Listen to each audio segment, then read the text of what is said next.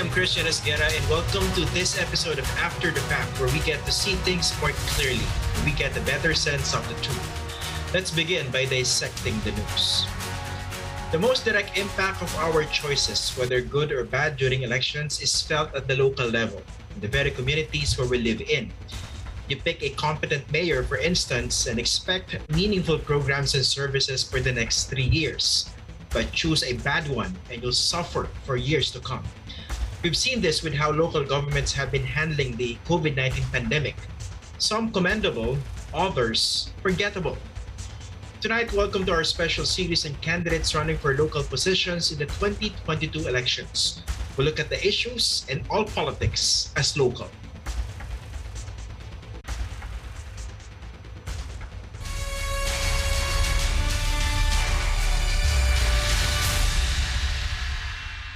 President Rodrigo Duterte and his family have controlled Davao City for nearly 35 years. Duterte served as the city's mayor for 22 years, taking a 3-year break from 1998 to 2001 when he became a congressman, and from 2010 to 2013 when his daughter Sara took over. He replaced his daughter again for one term before running for president in 2016. Sara Duterte initially sought re-election in 2022, but not to the surprise of many, withdrew her candidacy for a third consecutive term. She's now running for vice president. But does this now mean that the family is now giving up Davao City?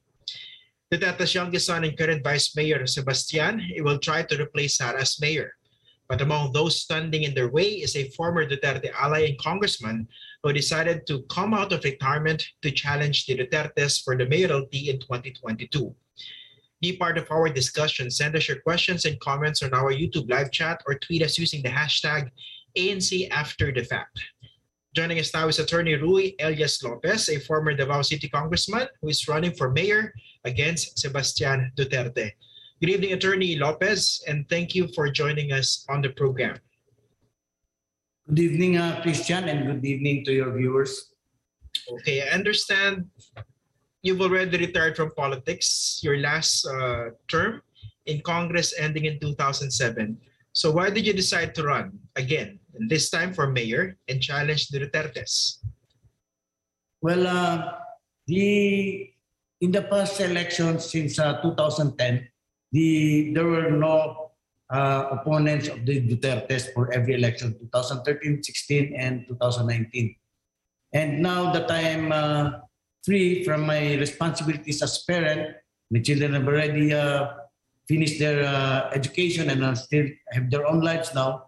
I have so much time free that I can offer it to serve the people of Davao. That's why I thought of putting my name as a alternative for the people to have a choice of who will be the next mayor of Davao City. Okay, but how important is it for you to make sure that after 2022, it would be a different name as far as the mayor of Davao City is concerned? Of course, your preference is that you would win.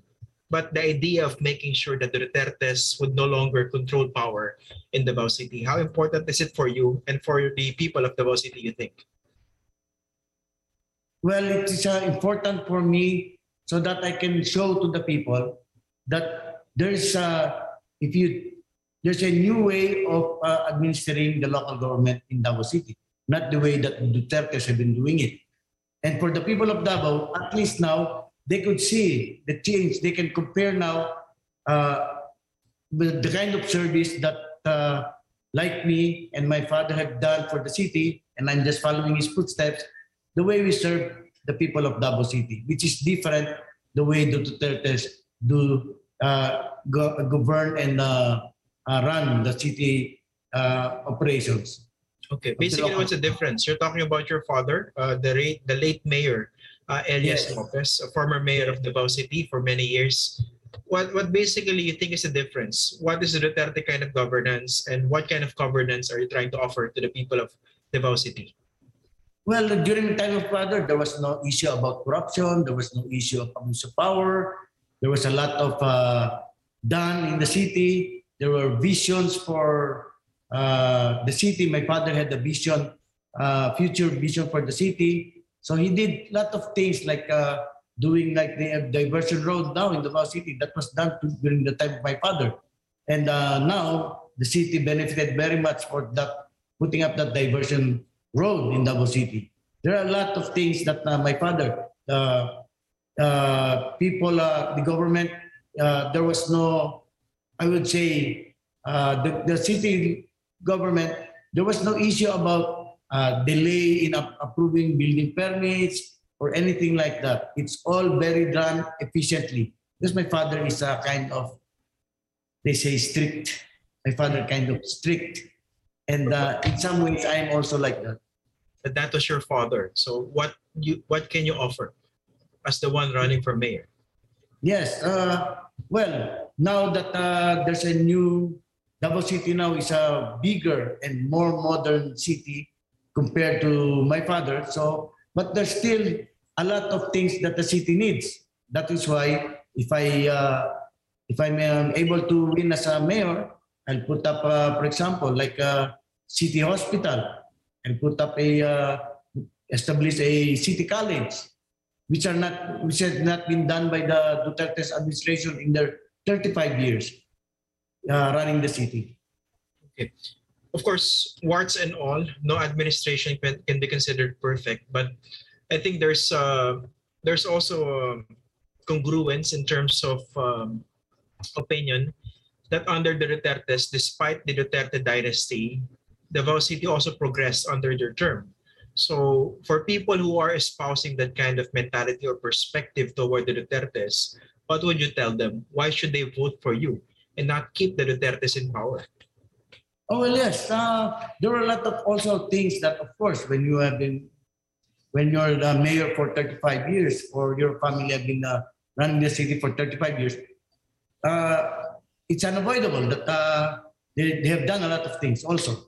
So those things that are good for the city, if I, for example, if I win in the next elections and become the mayor, those things I will continue. And if there's room for improvement, I'll just improve that. But those things that are not good for the city, those things I want to continue and do it in another way. What are these things that you're referring to? Basically, earlier you mentioned the type of governance. What are the things that you find objectionable and which you promise to change if elected? Objectionable? Well, the Duterte administration, as I see it personally, this is my opinion. I don't know if the city, Davao City, the Davaoans have seen the same way as I see it. I see it that the way the Duterte administration has been running the city is, a part of it is to continue their perpetuation in power. So they do this by with the contractuals, no, in Davao City. Davao City has a now budget for 2 billion for contractuals, 2 billion. That's so many people, no? I don't know if they are really working, but the people are saying to me that these contractuals are actually, they call that quota here in Davao City, are spread around to their leaders. Let's say, for example, barangay captain has 5 quotas. He can recommend to the city 5 people to work as contractuals. And then these 5 people will work in the barangay. But I don't know. There are others saying that some are not working, some are ghosts, because the COA report said something like 11,000 ghost employees in the city, and these are contractuals. So what they intend to do with this, assuming that this is true, that there are indeed 11,000 ghost employees, what they intend to do with them and the contractual employees at the City Hall? Well, contractuals are for purposes when those with plantilla, those are regular employees of the city. If there's a project that the city has to do, and then these regular employees are not sufficient enough to execute and implement the project, you hire contractuals. And after the project is finished, then there's a time for you not anymore to hire the contractuals. In other words, it's just like a seasonal employee for a specific purpose. But the Dutertes, what they have been doing is these contractuals are hired the entire year, whether or not there's a project or not. So if I were to, I will only hire contractuals when there is a need for it, so that the money that was spent for payment of these contractuals can be used for other purposes. Like for example, if I reduce the number of contractuals, then the money may be free, can be allotted to pay for, let's say, like doctors and nurses, if I will be able to establish a city hospital. Okay, so, let's go back in history for a bit here. Your family, you yourself, used to support the Dutertes, right? Politically, you used to be political allies, and your father was instrumental in helping jumpstart the political career of president of then fiscal Rodrigo Duterte. Yes. So, what happened along the way? If you ask me, Christian, I'll say this is my personal opinion. During the time that my father was alive, I would say then Mayor Rodrigo Duterte was doing what normally the mayor does, no?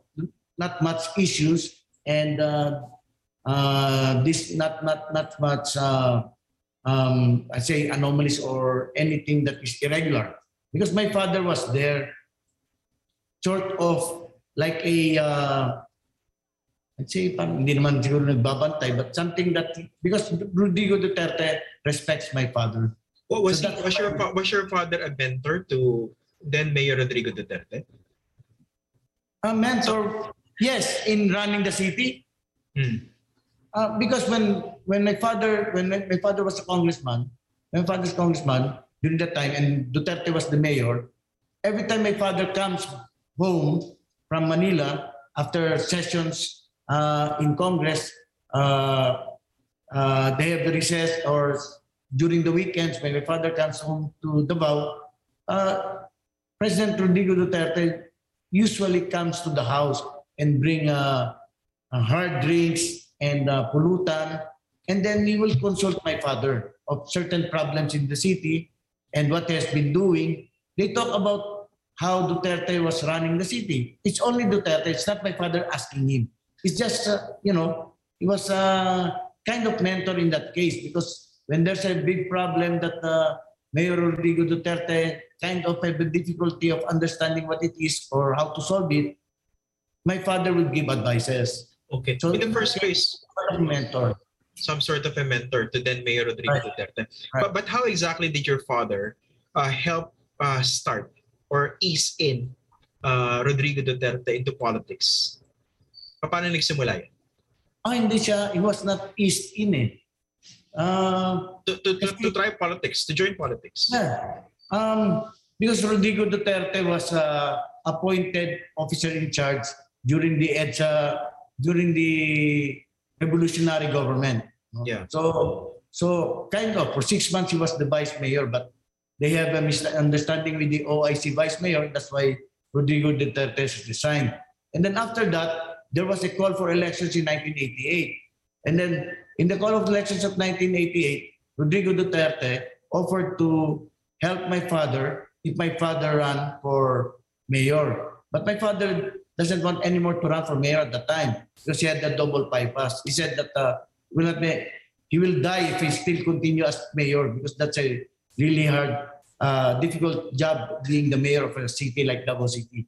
So their group, my father's group, had no candidate. Together, his group was with Landring Almendras, Senator Landring Almendras, and former assemblyman and became a congressman, Nonoy Garcia of the 2nd District. They didn't have any candidate. So my father said, if you don't have a candidate, I have a candidate. And then they say, who will be your candidate? And then he called Rudy Duterte, who was there at the back in that meeting, including me, I was also there at the back, and all the others. And then he said, Rudy, come here. So Rudy came, talked to my father. He said, Rudy, you file your candidacy for mayor tomorrow. And then Rudy Duterte said, sir, because he was only there as a volunteer to help my father. But my father doesn't want to be a candidate. But my father said, Tomorrow you file your certificate of candidacy. And then he said, when Rodrigo Duterte didn't understand it, my father said, "Di ba abogado ka? So you know how to file. You file tomorrow." And then Rodrigo Duterte said, "Yes." That started. And the rest is history. The rest is history. Looking back, did you get the chance to speak with your father when he was still alive and somehow assess or talk about certain regrets, if there were any, regarding that help that extended to then fiscal Rodrigo Duterte over the kind of mayor and leader that he became? Or kayo mismo, nagkaroon ba kayo regret regarding that? No. I mean, no. Because my father then, when Rodrigo Duterte became the mayor, my father became a congressman. My father was more or less focused on being a congressman. So even I was a chief of staff to my father when he was a congressman for 1.5 years. And we just left to the city, running the city to Mayor Rodrigo Duterte. And my father is always saying this, because when there were certain groups, civic groups in Davao City, when there were killings already, starting to have killings already in Davao City of criminals and drug addicts. The civic organization went to my father here in the house and then told him that this is a problem in the city and the mayor, Rodrigo Duterte, should do something about it. And then my father said to them, "You know, I've also been a mayor before, and I don't like people telling me what to do." So my father said, "I wouldn't tell Duterte what he has to do." Because I was a mayor, yes. But you personally, since you used to be allied with the Dutertes, and then there was a falling out, looking back, somehow do you feel regret? Parang panghinayang na, bakit patanulungan ng father ko itong Duterte na magsimula sa politika? Given what's happening now, walang ganon. What's happening now? Well, I would say, because at that time, I didn't know that he was that kind of person. But when my father died, that made the really difference. Because this time there was nobody really, I should say, parang, because when my father was alive, Rodrigo Duterte was sort of behaved. But after my father died, the politicians told me that better watch out for Rodrigo Duterte. Magwala yan, and which he did. The disappointment came when we were both congressmen, 1998 to 2001. We were all right. And then when he returned back to run for mayor against the incumbent, Ben De Guzman, who was also within our own group in 1998, all the others were supporting Ben De Guzman, the incumbent. But me, I'm the only one who supported Rodrigo Duterte at the time. I was the only one who supported him in 2001 in his return bout as mayor. And we both won, Rodrigo Duterte and mine. I was the only one who helped him among the politicians in Davao. So I was with him. You know, we were doing I'm doing my job as congressman and he was as mayor. Okay. What really started it when that idea of dynasty, that really, I did that. In a sense, to me, that crossed the line. Okay. Talk to us what happened there. The falling out with the Dutertes. Again, what? Talk to us what happened. Ano nangyari doon? Kailan nangyari yan? 2007. So, okay. when he chose Sara Duterte, who was a new graduate, inexperienced, to be the vice mayor, I said, I would bring my father's name na ganyang kalukuhan na pamumulitika. That's wrong. Anong sabi ni then Mayor Duterte? Gusto niya eh. So sabi ko, gusto mo, sabi ko, I will bring my father's name in that, then we have to go separate ways. Was that a bitter parting at that time? Oh yes, of course. I mean, nag-uusap pa kayo na matino o talagang hindi naging maganda yung paghihiwalay? Then, usap kami dalawa in After Dark in his bar here. Usap kami and then sabi ko, kuya ng ano mo ngayon, sabi ko, hindi kami pwede mo sumama dyan. Hindi kami pwede. So I thought only once na niya gagawin because he wanted Sara Duterte to be the mayor. That's what he told me. So 2010 came Yes, Sara Duterte ran for mayor. Yun ang kandidato. And three-termer na si Duterte. What did he do? He ran for vice mayor. So that one, I said, totoo talagang they will now maintain themselves in power like a dynasty. So I have to talk to then Speaker Boy Nograles. I told him we must stand against this kind of politics in Davao. And I was able to convince Speaker Nograles. We fought against and we campaigned against, we fought against the Dutertes, and then we campaigned. But we lost, both of us, me and Speaker Nograles. So after that, I retired in politics. And now you're staging a comeback. Oh, let's talk about the timing now. You're running against Sebastian Duterte, a newcomer as well, as far as elected position is concerned. But when you filed your COC, you wanted to challenge Sara Duterte, but she decided to reconsider, and now she's running for vice president. Let's talk about the timing of your candidacy, of your challenge against Duterte. Is it a better timing now compared before? Oh, yes, of course. Yes. Do you see any particular opening for you to be able to defeat a Duterte for the mayoralty? Yes. Because if you run again, look at the Dutertes. The president is a formidable opponent as a politician. Sara Duterte was an incumbent mayor. When you run against an incumbent mayor, you really have dihado ka talaga niyan. Incumbent yun eh. And then for a third term. So, but Sara Duterte decided to run for vice president.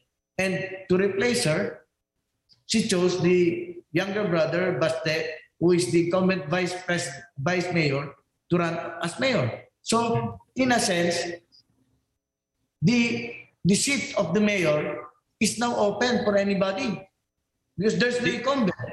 Do you consider this as a weak point for the Dutertes? Weak point in a sense that they fielded some kind of inexperienced politician. Because when Sebastian Duterte ran for vice president, vice mayor in 2019, he was unopposed. He was unopposed. So he has not undergone the test of getting the will and mandate from the people. He not under, because you, when you are a candidate, when you run, you run through that test. You will experience it yourself.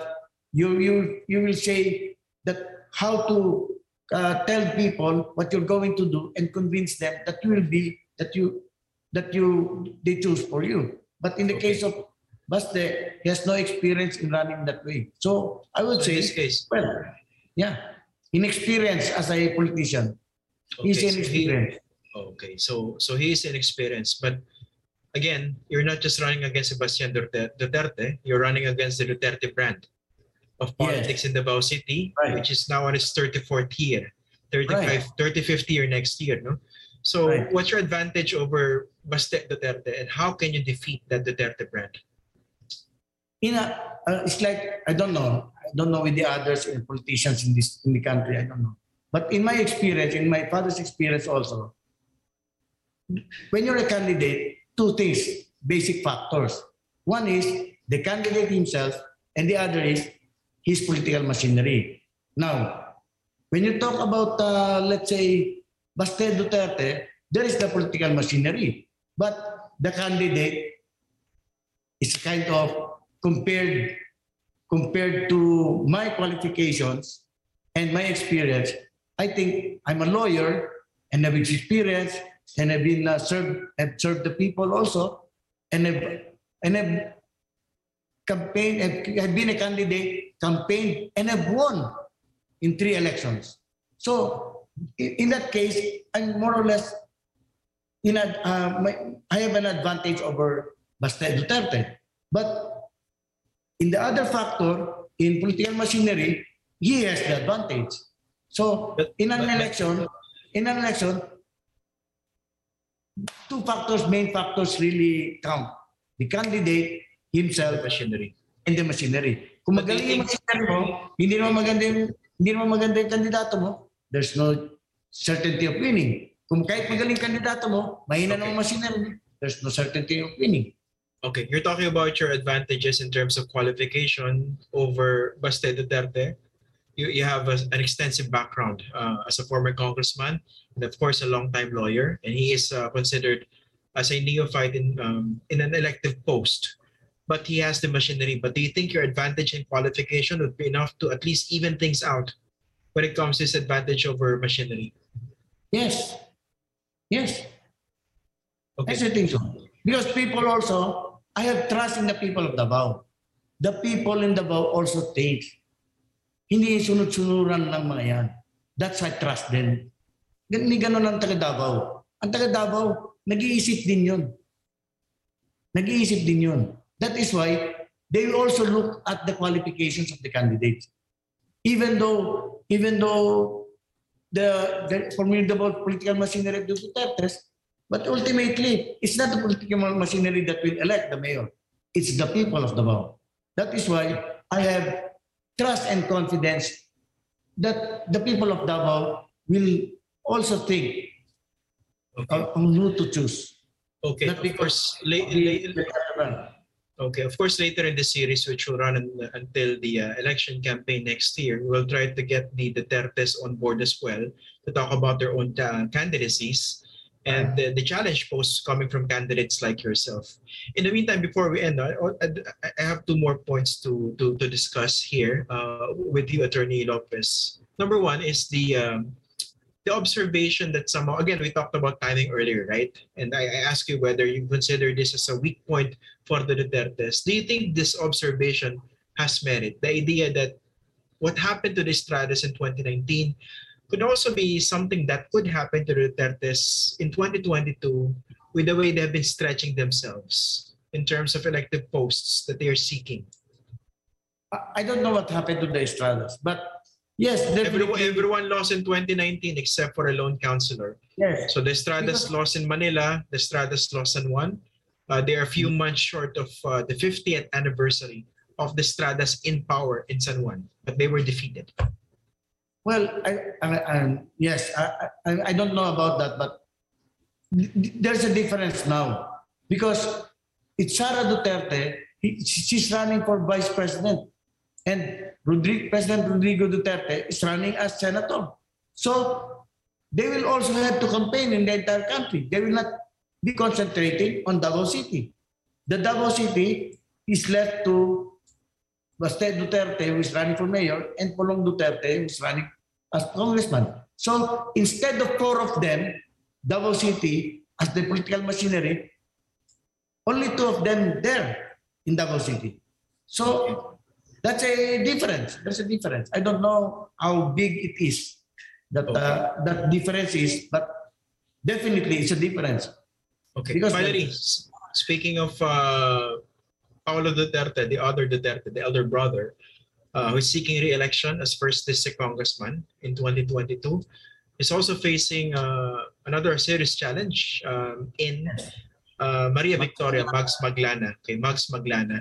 Okay, so are you two somehow in some sort of an alliance to defeat the Dutertes in 2022? Yes, I was the one who approached Maglana. I said. Why don't we join our political organization, our campaign machinery in the first district? Because I said, you're running against Duterte. I'm also running against Duterte. We're running against the same political machinery. And both of us, I should say, I have to admit it, that we don't have that much resources. We're not rich. We're just... wanted to serve the people. So I told her, if you combine our resources, we can cover much bigger area. So, in fact, Christian, it was only yesterday that the camp of Maglana agreed to join forces with me. It was only yesterday. Okay. Attorney Rui Elias Lopez, thank you very much for joining us tonight on the program. Thank you very much, Christian, for inviting me. Thank you very much. We're going to take a quick break. After the fact, we'll be right back.